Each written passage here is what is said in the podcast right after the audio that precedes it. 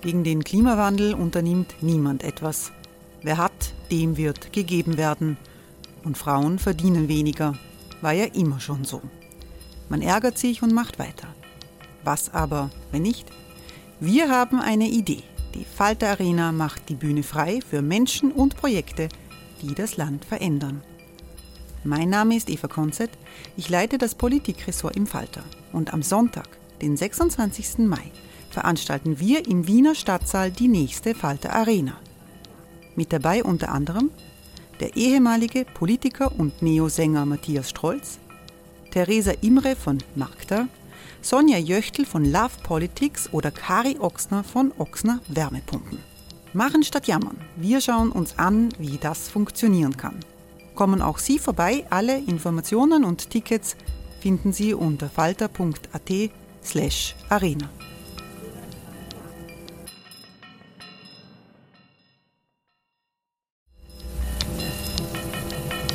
Falter-Podcasts werden durch Werbung unterstützt.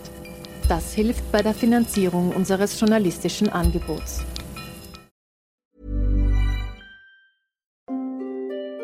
Hereinspaziert durch unser Burgtor. Ob Burgherr, Ritterin, Stallbursche oder Gauklerin. Die Burg Liechtenstein in Maria Enzersdorf bei Wien lädt zu Erkundungen ein und weckt bei Groß und Klein die Abenteuerlust. Erbaut im Jahr 1130 ist die Burg bis heute zu 60 Prozent im Originalzustand erhalten. Waffenkammer, Turmzimmer und Ritterstube. Die Stammburg der Fürstenfamilie von und zu Liechtenstein bietet Einblicke in das Leben im Mittelalter. Besuchen Sie uns jetzt in der Erlebniswelt Burg Liechtenstein. Jeden Sonntag mit eigener Kinderführung. www.burgliechtenstein.eu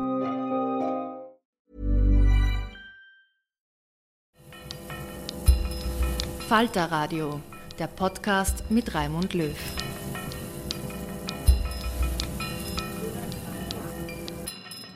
Sehr geehrte Damen und Herren, liebe Zuhörerinnen und Zuhörer, herzlich willkommen beim Falter Podcast. Mein Name ist Eva Konzett. Ich leite das Politikressort hier im Falter und heute soll es, ja, es soll ums Eingemachte gehen, um die öffentliche Verwaltung den Staatsdienst, das Skelett und Rückgrat, das dieses Land aufrecht gehen und funktionieren lässt. Um dieses Rückgrat sei es schlecht bestellt. Das sagt jetzt die Initiative Bessere Verwaltung, ein Zusammenschluss von prominenten Beamtinnen und Beamten. Richter wie Oliver Scheiber sind dabei, der Universitätsprofessor Nikolaus Forgo, der ehemalige Spitzenbeamte Thomas Wieser. Sie alle kritisieren eine Politisierung des Verwaltungsapparats strategische Untersteuerung der Beamten, intellektuelle Lehre. Sie orten Unzulänglichkeiten an der Schnittstelle zwischen Politik und Verwaltung. Ist es wirklich so schlecht um den Staat Österreich bestellt? Darüber möchte ich heute diskutieren. Meine Gäste sind Frau Irmgard Chris. Sie sind, Gott, Sie sind ehemalige Präsidentin des Obersten Gerichtshofs und ehemalige Politikerin der NEOS. Herzlich willkommen. Sehr gern. Und Herr Clemens Jablona, ehemaliger Präsident des Verwaltungsgerichtshofs, ehemaliger Justizminister und Vizekanzler im Interregnum. Herzlich willkommen. Guten Abend, danke. Und ein Disclaimer, sowohl Sie, Frau Gries, als auch Sie, Herr Jablona, unterstützen die Initiative Bessere Verwaltung und machen damit. Herr Jablona, ich möchte mit Ihnen beginnen. Sie waren 20 Jahre lang Spitzenbeamter im Bundeskanzleramt, bevor Sie Anfang der 90er ins Verwaltungsgericht gewechselt haben. Wenn Sie jetzt die, den Zustand der Beamtenschaft kritisieren, war es denn damals in den 80er Jahren tatsächlich so viel anders als heute? Das ist in der Tat äh, der Beginn, den ich setzen wollte, weil man äh, bei solchen Vergleichen immer Acht geben muss, dass man nicht das Ideal einer vergangenen Zeit mit der Realität äh, der heutigen Zeit äh, vergleicht. Und äh, wir haben sicher den Hang, die Bürokratie ein bisschen zu verklären, die österreichische, in josephinistischer Tradition. Wir ironisieren sie, wir äh, symbolisieren sie, alles Mögliche. Das gesagt habend, ähm, habe ich ja doch wahrgenommen, äh, dass sich äh, die Verwaltung, und ich spreche jetzt von der Ministerialverwaltung, die ich besser kenne, äh, in einer Abwärtsbewegung befindet. Man kann von einem Verfall der Bundesministerien sprechen. Und äh, wenn man möchte, kann ich das auch äh, näher erörtern. Dazu kommen wir gleich. Mich würde interessieren, Frau Christ, wie Sie das sehen. Sie waren ähm, Abgeordnete im Nationalrat, Sie waren natürlich Präsidentin des OGH.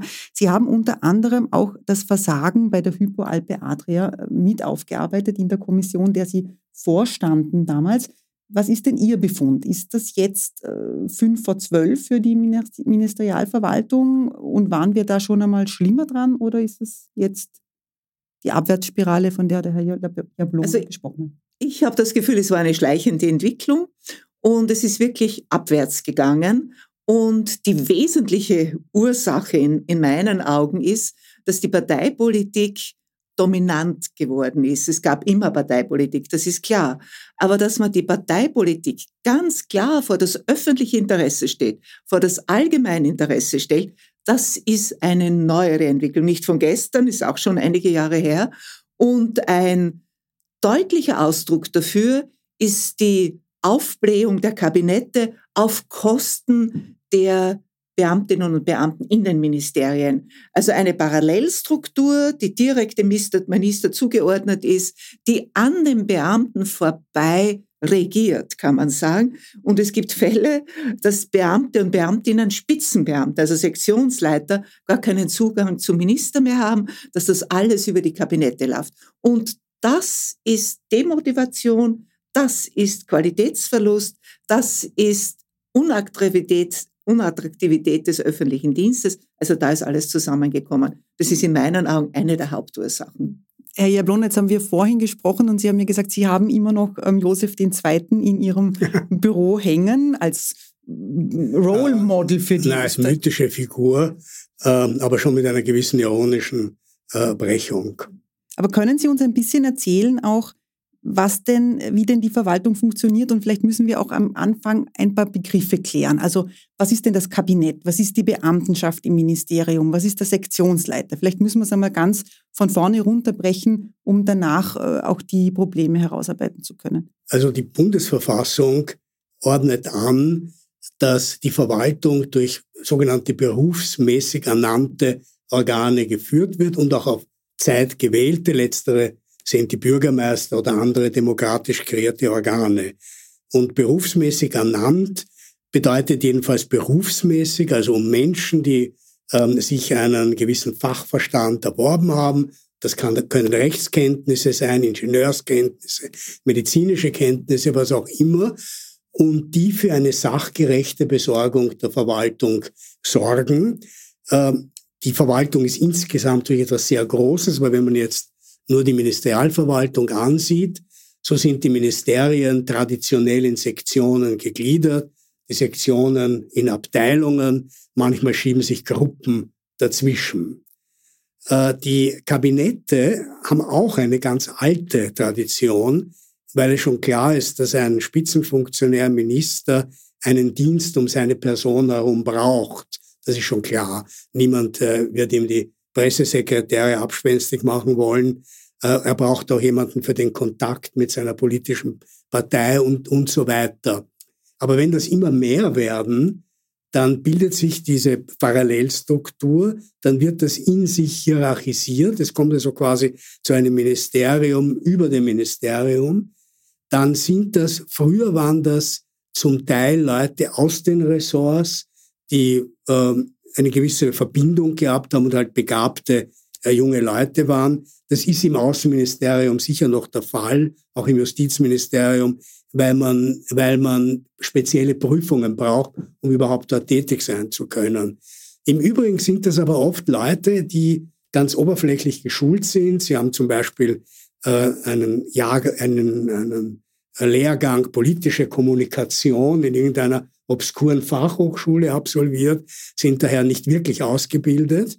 Und das führt natürlich dazu, dass Informationen entweder unterdrückt werden, die von unten her kommen, ähm, oder die gefiltert werden und jedenfalls, wie man früher gesagt hätte, ad usum delfini, also zum, zum, zum, zum Gebrauch des Obersten vor, zubereitet werden.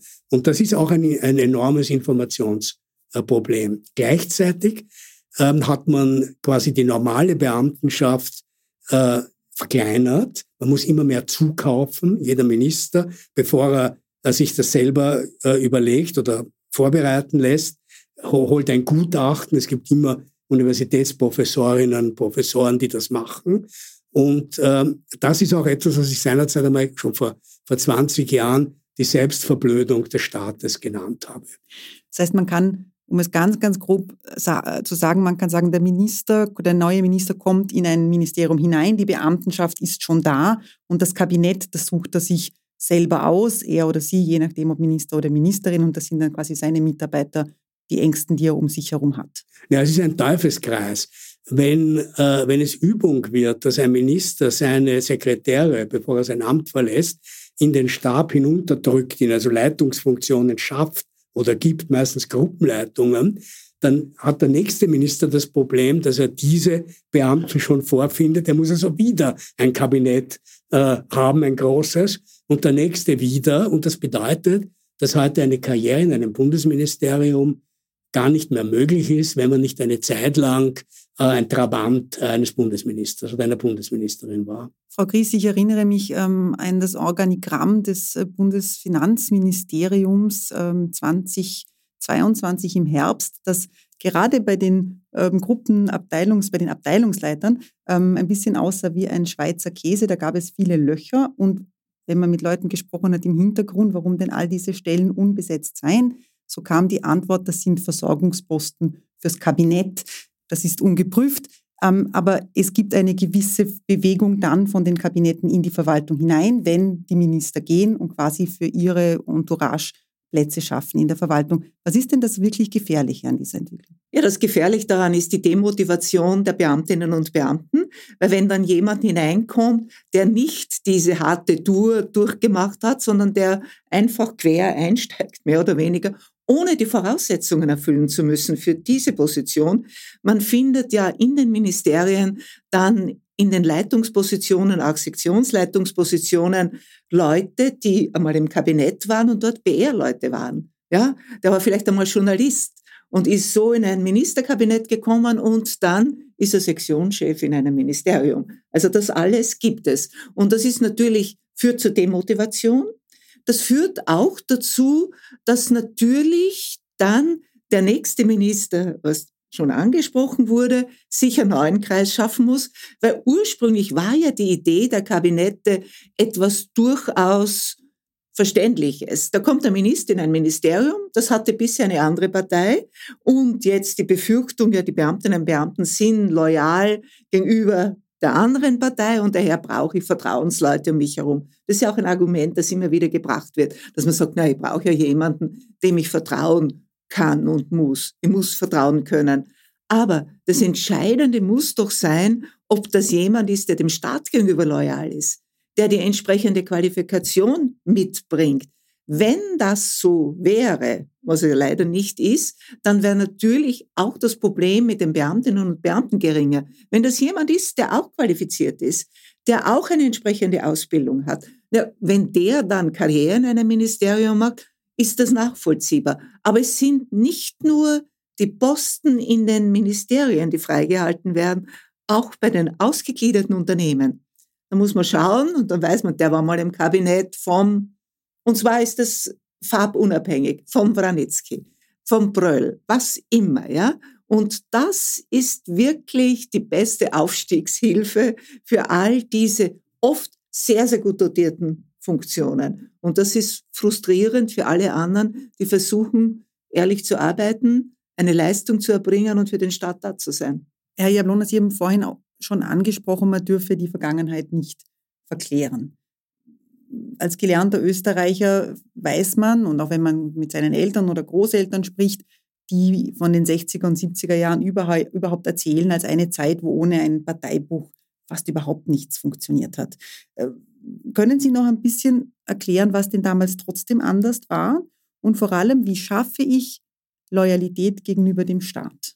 Äh, es hat damals ein ausgeprägteres Berufsbeamtentum gegeben das ja nicht ausschließt, dass man äh, eine politische Gesinnung hat, die auch von der Bundesverfassung gewährleistet wird. Wir haben eine eigene Grundrechtsbestimmung, die die Ausübung der politischen Rechte äh, gewährleistet. Es war einer der Gründe, warum ich als Justizminister gemeint habe, wenn jemand zu einer politischen Partei gehört, er deswegen noch nicht befangen ist. Das ist eine ganz grundsätzliche Sache. Man war früher, sagen wir mal, der Unterschied war, dass man früher vielleicht nicht immer den Besten genommen hat, aber zumindest den Zweitbesten oder den Drittbesten, ja, aber nicht ganz unfähige Leute. Und dass, wenn jemand wirklich begabt war, man ihm im Allgemeinen Freibahn gegeben hat. Und jetzt ist in den letzten Jahrzehnten, vor allem natürlich seit den letzten Regierungen, schon eine gewisse Unerbittlichkeit eingetreten. Ja, jetzt gibt's gar nichts mehr. Was sind denn die wirklich größten Probleme in den Ministerien, Frau Gries? Wo hackt es jetzt im Moment am allermeisten? Also für mich ist das entscheidende Problem, dass nicht die richtigen Leute auf den richtigen Posten sind. Also die Personalauswahl, die Ausschreibungen, wie Posten besetzt werden, wie das immer wieder so hingetrimmt wird, dass eben der oder die drankommt, den man halt haben will und der ist dann am besten qualifiziert, weil eine scheinobjektive Beurteilung stattfindet. Denn letztlich ist, und dann entscheidet, ja die Verwaltung, die öffentliche Verwaltung nicht von anderen Institutionen, letztlich ist entscheidend, wie der einzelne Mensch ist. Und wenn das Leute sind, die qualifiziert sind, die etwas für den Staat machen wollen, also die einen Beamtenethos haben, ein Berufsethos haben, ja, dann kann die Leistung auch stimmen. Und mit solchen Auswahl Verfahren, wie sie jetzt oft gemacht werden, dass entscheidend ist, ist das ein Freund von uns, ist das einer von uns oder ist das einer von den anderen? Mit diesen Verfahren erreicht man, dass oft, sehr oft, nicht immer natürlich, es gibt schon auch einmal glückliche Zufälle, dass auch jemand qualifizierter eine Stelle bekommt, aber dass dann eben auch Leute an Stellen sind, denen sie nicht gewachsen sind. Und ich halte das für ein Grundübel. Und äh, der wesentliche Hebel ist, finde ich, man muss klare Richtlinien haben, wie solche Verfahren abzulaufen haben. Man braucht Auswahlverfahren, die objektiviert sind. Man braucht Personalkommissionen oder Auswahlkommissionen, die von Fachleuten beschickt werden und nicht jetzt von den Parteien oder auch nicht nur von der Gewerkschaft. Das ist genauso verderblich, ja, ist meine Meinung. Aber jedenfalls, dass man hier ein Auswahlverfahren hat, das eine gewisse Gewähr bietet. Eine gewisse Gewähr. Letztlich kann man es nicht ausschließen, dass nicht wieder jemand hineinrutscht, dass qualifizierte Leute an diese Posten kommen. Denn wenn man dort nicht ansetzt, wenn man nicht versucht, wirklich gute Leute für die öffentliche Verwaltung zu gewinnen und diesen Leuten auch eine Chance für eine Karriere zu eröffnen, dann wird sie nichts ändern. Nicht? Weil das ist klar, das ist das Um und Auf. Und daher wäre das ein wichtiger Ansatzpunkt. Jetzt haben Sie gesagt, es zählt immer auch der Einzelne oder die Einzelne. Wir wissen aus den ähm, Steuerverfahren im Falle des Investors Sigi Wolf und auch bei ähm, René Benko, dass sich Beamte und Beamtinnen gewehrt haben. Vor allem beim, im, im Falle von Sigi Wolf, der mutmaßlich durch Druck ähm, von außen eine Steuererleichterung bekommen hat, dass da ein Beamter bei der Revision das erkannt hat und gesagt hat, das kann hier nicht mit rechten Dingen zugehen. Der hat das gemeldet und dann wurde das Ganze quasi repariert. Herr Jablona, bei, bei Benko war es ähnlich. Herr, ben, ähm, Herr Jablona, wie, wann kippt so ein Ministerium, sage ich einmal? Also äh, wenn, wenn es eine gewisse oder eine kritische Masse gibt an Beamten, die jetzt quasi ihren Ethos leben, so wie Sie ihn auch vorhin skizziert haben, ähm, dann kann es ja wahrscheinlich auch ein paar schwarze Schafe aushalten. Aber quasi wann ist der Moment, wo das Ministerium einfach in die falsche Richtung dreht und sind wir an diesem Punkt schon?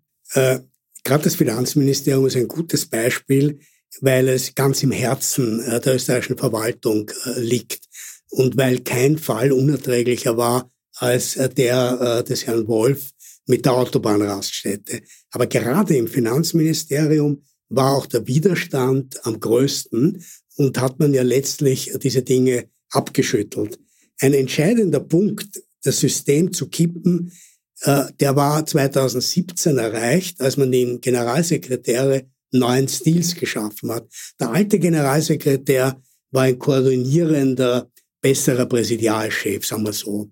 Dann kam aber 2017 die Überordnung der Generalsekretäre über die Sektionschefs gleichzeitig eine Art Regierungssystem, die Minister mehr äh, nach dem Typecasting-Prinzip zu besetzen, ja, äh, und die wirkliche Verwaltung über die Generalsekretäre zu steuern zum Kabinett des Bundeskanzlers hin. Die Generalsekretäre haben, viele von denen haben ein böses Ende genommen.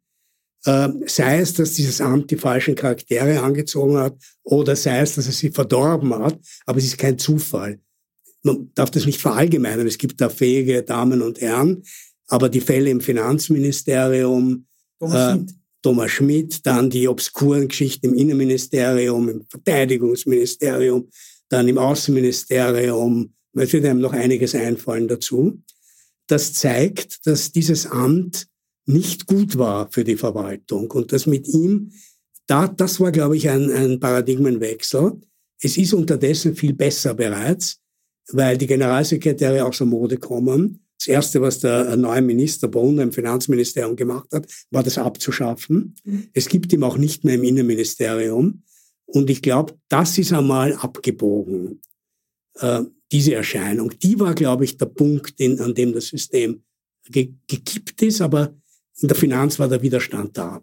Ein zweiter Punkt war entscheidend. 94 ist die Befristung der Sektionsleiterbestellungen ja. eingeführt worden, mit dem Ergebnis, dass die für fünf Jahre bestellt sind. Und wenn jetzt jemand länger bleiben will, muss er natürlich schauen, dass er sich lieb Kind macht. Ja? Wenn das aber jemand ist, der weiß, also meine Position ist sicher, der Minister kann mich jetzt nicht einfach so absetzen, dann stärkt das natürlich auch die Unabhängigkeit. Und die Pragmatisierung hatte ja diesen guten Sinn, dass ich Beamtinnen und Beamte habe, die dem Staat verpflichtet sind und die nicht jetzt darum zittern müssen, dass sie länger bleiben können und daher auch bereit sind, Sachen zu machen, die sie eigentlich nicht machen dürfen. Da muss ich ein bisschen relativieren. Äh, da darf man natürlich nicht verkehren äh, nämlich zumal ich selber einmal für fünf Jahre bestellt war, vor Vorzeiten. Äh, damals sind natürlich jede Menge von, wie heißen die, rosa Elefanten, weiße Elefanten herumgelaufen, die gar nichts mehr gemacht haben oder sich der privaten Hausverwaltung gewidmet haben oder ähnliches. Und das hat schon dazu geführt, dass man äh, äh versucht hat, äh, innovativ, innovativere Leute zu finden. Ähm, allerdings ist es dann wieder ins andere Extrem ausgeartet. Since 2013, Bombas has donated over 100 million socks, underwear and t-shirts to those facing homelessness.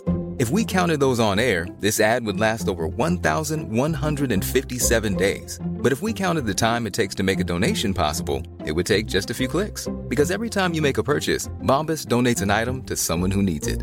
Go to bombas.com slash ACAST and use code ACAST for 20% off your first purchase. That's bombas.com slash ACAST, code ACAST. Die Initiative Bessere Verwaltung setzt sich dafür ein, dass sich das jetzt alles ändern möge. Was, Herr Jablona, sagen Sie, sind denn jetzt, wären die dringlichsten Schritte, die es zu tun gelte, wenn man jetzt sagt, wir möchten diese Verwaltung, vor allem die Ministerialverwaltung, besser aufstellen, selbstbewusster aufstellen, unabhängiger machen von politischem Einfluss? Was müsste man tun? Also die Initiative Verwaltung betrifft viele Themen, für die ich gar nicht spezialisiert äh, bin.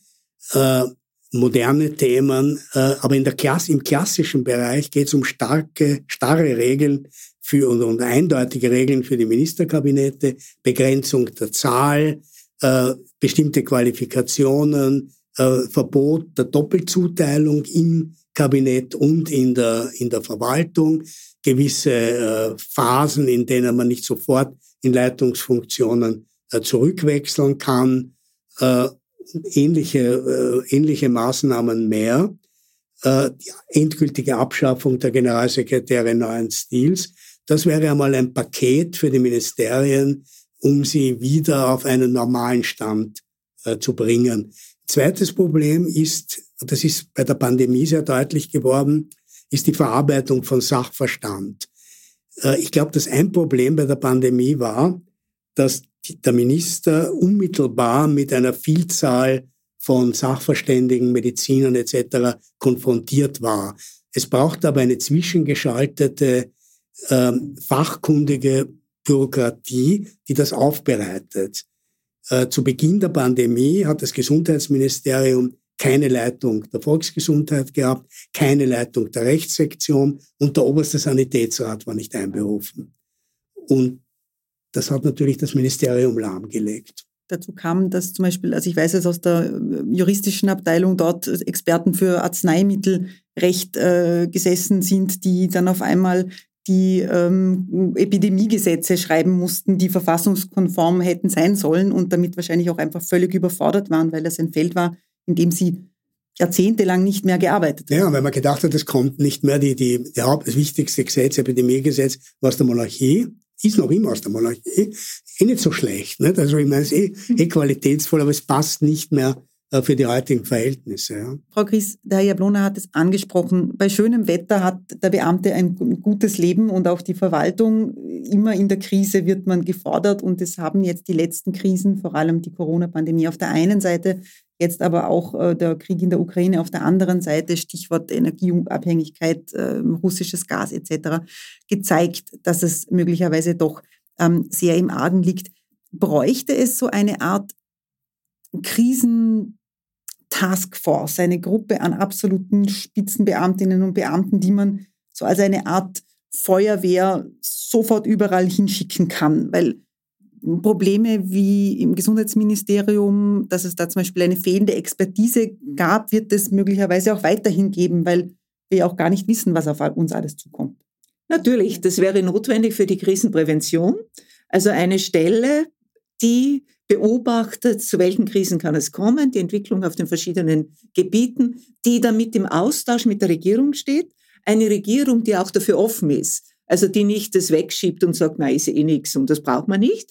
Und die gleichzeitig auch Strategien ausarbeitet, wie man mit einer solchen Krise umgehen kann. Das ist der eine Punkt.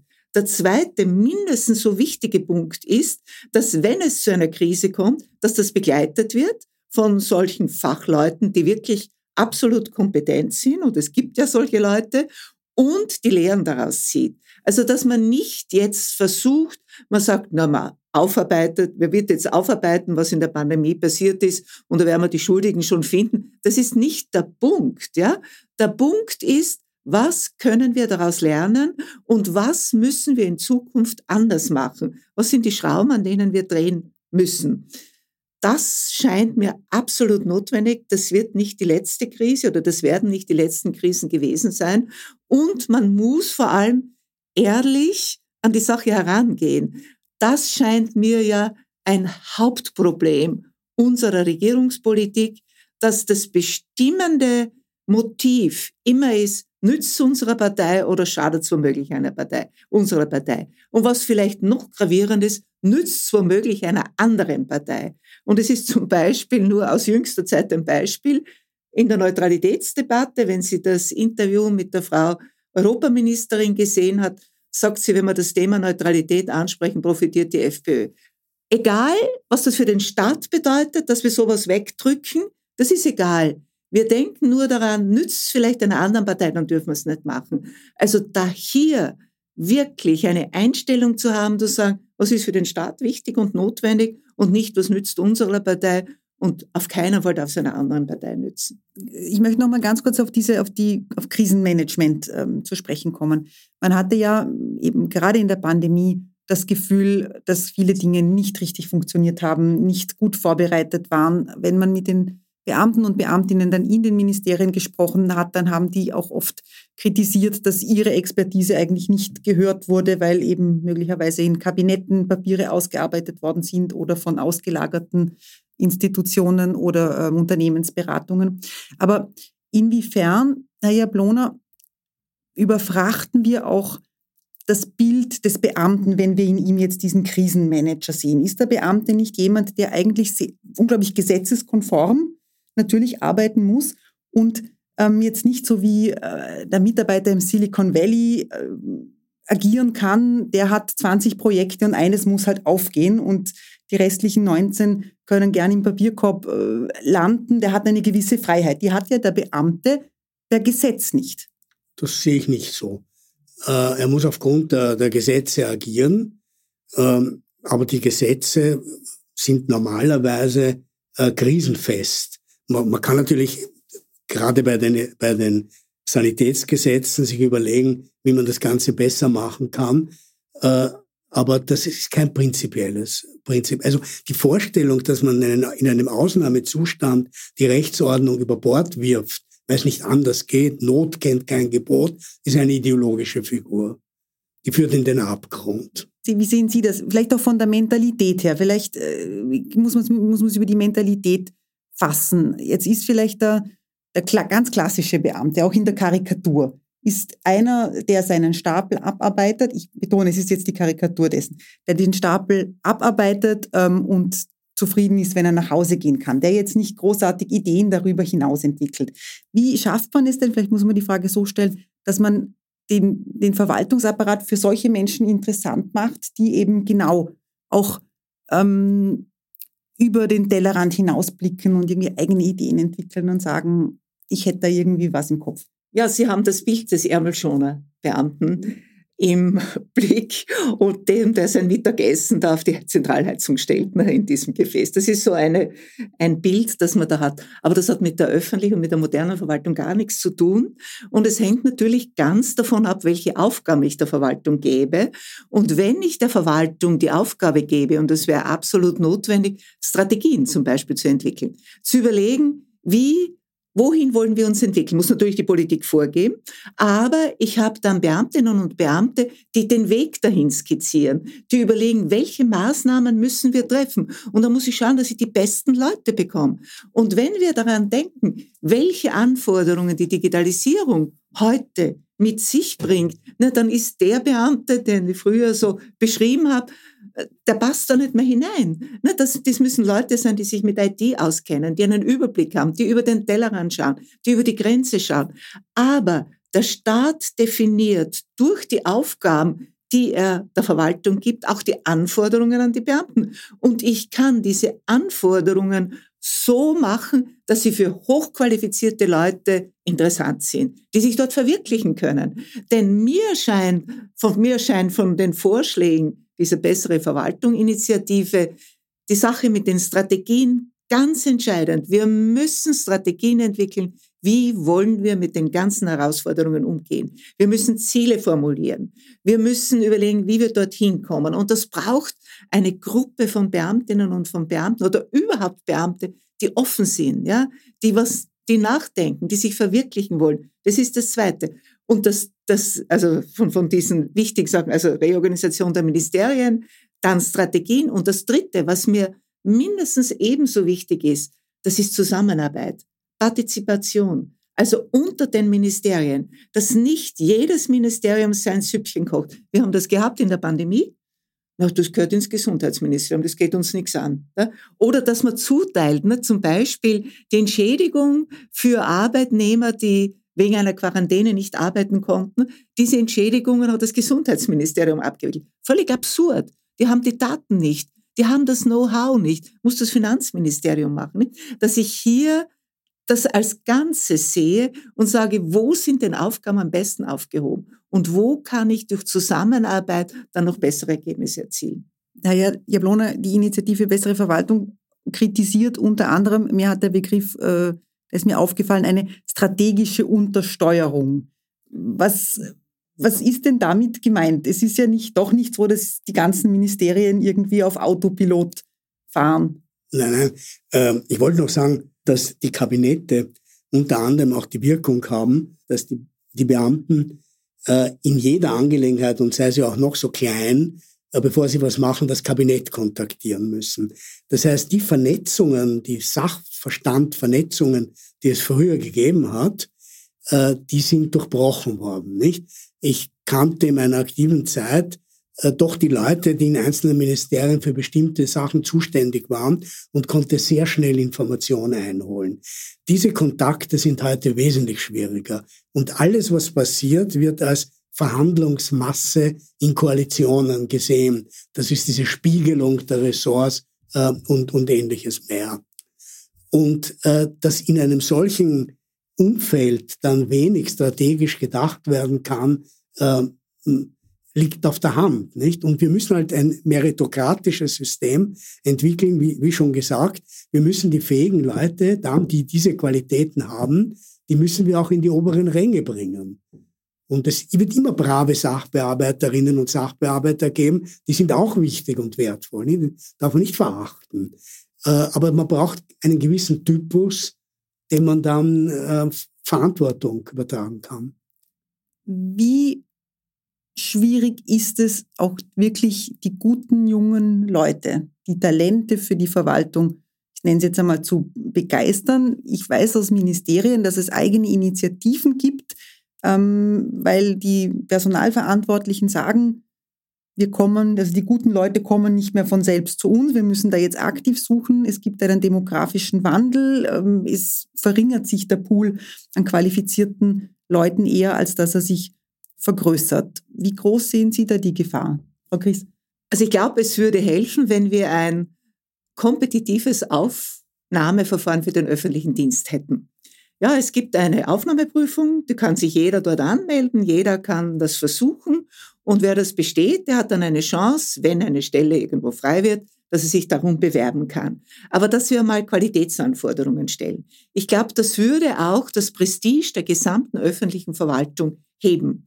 Also das wäre das eine. Das zweite wäre dann eine Ausbildung und Fortbildung. Es sind ja Überlegungen für eine Austrian School of Government, wo man hier bestimmte Ausbildungen anbietet und einen klaren Karriereverlauf. Also, dass man den Leuten sagen kann, wenn du diese Anforderungen erfüllst, dann hast du die Chance, die und die Karriere zu machen. Also, das heißt, da liegen Möglichkeiten drin für die guten Leute und auch eine Fortbildungsverpflichtung. Also, dass Beamtinnen und Beamte sich auch weiter schulen müssen. Und für alle Führungskräfte, wer eine Führungsposition anstrebt, der muss uns Führungskräftelehrgang machen. Der muss auch menschliche Qualitäten mitbringen. Denn ganz entscheidend für das Funktionieren jeder Behörde wie jedes Unternehmens ist, wer steht an der Spitze? Ist das jemand, der die Leute mitnimmt, der die Leute motivieren kann? Oder ist es jemand, der eigentlich demotiviert, ja, der ja das Ganze eigentlich hinunterbringt? Da kann man ansetzen. Und wenn das so ist, wenn das ein transparentes System ist, so wie der Konkurs in Brüssel. Ja? Äh, ich bin, ganz, ich bin ganz dafür, aber das französische System ähm, hat einen starken Habitus-Einschlag. Das ist das, das Problem, nicht? Äh, und die Leute, die eine entsprechende allgemeine Vorbildung haben, vor allem was das Auftreten betrifft, die Sprache, die sie wählen und anderes, haben in einem solchen System einen gewissen Startvorteil, nicht? Also da muss man Acht geben, dass man nicht eine, eine Eingangsbarriere aufrichtet. Aber das ist eine Frage der Gestaltung im Einzelnen. Wird es auch künftig genügend junge Leute geben, die fit sind für die Verwaltung, beziehungsweise wird die Verwaltung, die Ministerialverwaltung attraktiv genug bleiben, Herr Jablona? Für Jetzt sage ich was ganz Unzeitgemäßes. Man muss eine gewisse Freude am Staat haben. Ungeheuerlicher Satz, aber, aber das, glaube ich, ist notwendig. Was heißt das Freude am Staat? Am Funktionieren, am allgemeinen Besten, an den öffentlichen Interessen, ähm, an der Rechtmäßigkeit. Das muss einem mit einer gewissen Befriedigung erfüllen. Ja, ja und das muss einem der Wert dessen bewusst sein. Ja. Weil ohne die Institutionen, die funktionieren, wird die Demokratie auch nicht überleben. Unsere Sicherheit, unser Wohlstand hängt davon ab, ob wir eine Verwaltung auch haben, die funktioniert. Also, dass man nicht den Staat als Feindbild sieht, das ist mein Gegner, und der Staat, das sind wir. Nicht? Und ich trage etwas dazu bei, damit das funktioniert. Und je besser die Möglichkeiten sind, dass jemand hier auch gestalten kann als Beamter oder Beamtin, sich verwirklichen kann, desto eher wird man gute Leute anziehen. Und das ist eben eine Frage der Gestaltung und das kann ich durchaus so aufsetzen, dass das attraktiv ist. Ich möchte eine letzte Frage stellen. Es funktioniert ja ganz oft über Vorbilder. Vorbilder haben eine unglaubliche Funktion und einen unglaublichen Wert. Gab es für Sie, Herr Jablona, ein Vorbild, ähm, eines Beamten, an den Sie sich oder an die Sie sich bis heute erinnern, der etwas ganz Besonderes gemacht hat, wo Sie sagen, da habe ich mir immer gedacht, so möchte ich es auch machen. Ja, die Tradition des Verfassungsdienstes, also Edwin Lömstein, ähm, Adamowitsch, Holzinger, ähm, das ist auf dieser Seite meine Herkunft und universitär Norbert Walter und wenn man noch früher geht, Kelsen und Merkel und diese Leute. Frau Gries, wen würden Sie da zitieren? Also ich war ja Richterin am Handelsgericht und da war ich im Senat vom Hofrat Deimbacher. Der war eben für Materialgüterrecht, dieser Senat Patentsachen und, und Wettbewerbssachen. Und das war ein Richter, wie man sich vorstellt. Ne? immer gelassen, immer ruhig, hervorragend vorbereitet, ist den Leuten auf eine Art und Weise begegnet, voll von Respekt, voll von Achtung und hat die Verfahren sehr, sehr gut geführt. Also mit einem wirklich befriedigenden Ergebnis. In den Verhandlungen war eine gute Atmosphäre. Er hat auch mich damals, ich bin ja quer eingestiegen, als völlig vollwertig auch behandelt von Anfang an, wie er mit mir auch den Fall besprochen hat. Also der hat mich schon stark geprägt. Es sei etwas faul im Staate Österreich, das konstatiert eine neue Initiative, die Initiative Bessere Verwaltung. Diese Woche stellt sie ihre Forderungen vor. Wir werden das Ganze im Falter begleiten. Sie können alles lesen unter www.falter.at. Wenn Sie ein Abo möchten, dann sei noch ein Slash-Abo dazugefügt. Das war der Falter Podcast. Ich bedanke mich sehr herzlich bei meinen Gästen. Bedanke mich bei der Technik Miriam Hübel. Die Signation hat ähm, Ursula Winterauer gestaltet. Bis zum nächsten Mal und auf Wiedersehen.